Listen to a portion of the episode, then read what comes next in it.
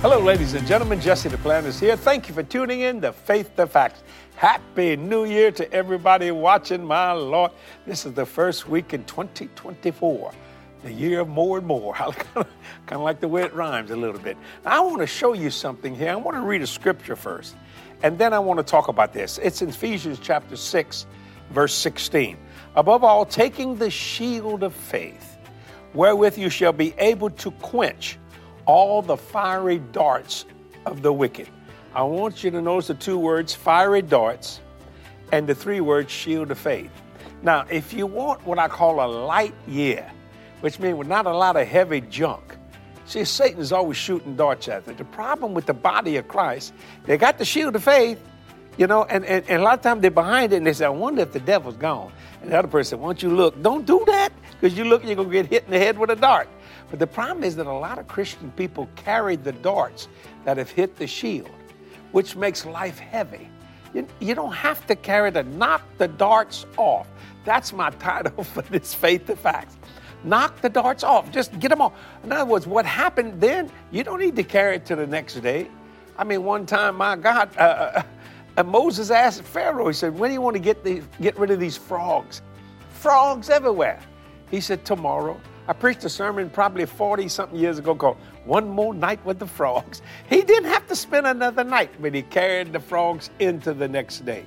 Don't carry the fiery darts that have hit your shield of faith the next day or any 5 minutes longer than you need to. Knock them off. That's why keep your shield of faith clean so you don't carry that stuff.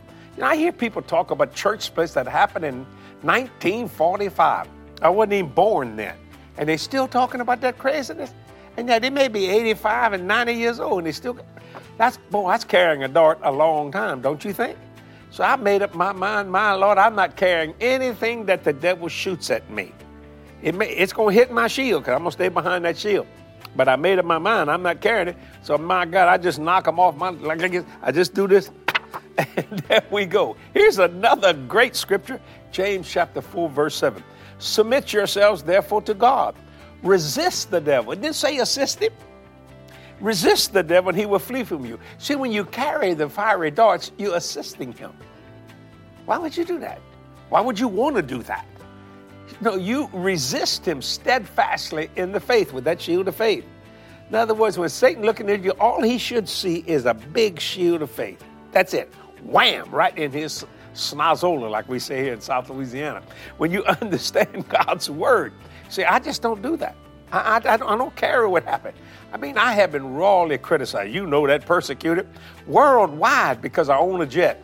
But I didn't carry that fiery dart. I slapped that baby off like that, and I said, hey, devil, faith that fact, because by his stripes I'm healed. God said he'll bless me in the city, bless me in the field, bless me going in, bless me going out. Boy, he don't like me saying that. That's slapping him in the face with your shield of faith. Faith, that fact. That's why I love this little segment. It's only about 5 minutes, but it's got great revelation in it. Let me say that again in James chapter 4, verse 7. Submit yourself, therefore, to God. Resist the devil, and he will flee. That doesn't mean he walk away. He take off running. You can kick him in the butt as he goes. Excuse my French, but just get your ugly butt out of here. And just go. Hallelujah. And he'll run. The Bible said 7 ways. You split him up. My God. That's what you mean. That's what I mean. So don't carry the darts. Knock the darts off. Somebody hurt you. Decide to forgive them. Don't carry the dart. Boy, when that thought comes in mind, you know, that low down, I'm not carrying that. I don't need to carry that extra weight. I got too many things to believe for. A man asked me this the other day. He said, Jess, I'm amazed. I've been knowing you for over 40 years. You just don't get sick. Well, I've had the devil attack my body. Don't misunderstand. I said, no. And when the doctor tells me, well, you know, in your family's cancer, diabetes, and heart trouble, no. See, he's trying to stick a dart on my shield. I'm not denying what they say. I deny it's right to affect me. I don't live in denial. I deny it's right to affect me. And you ought to do exactly the same. Don't carry the darts. Knock the darts off. Use your shield of faith and run at the devil. And he'll flee from you in 7 ways. I just like that. Boom. I mean, in every which way, shape, or form. Faith that fact, and you'll have a wonderful 2024. See you next week.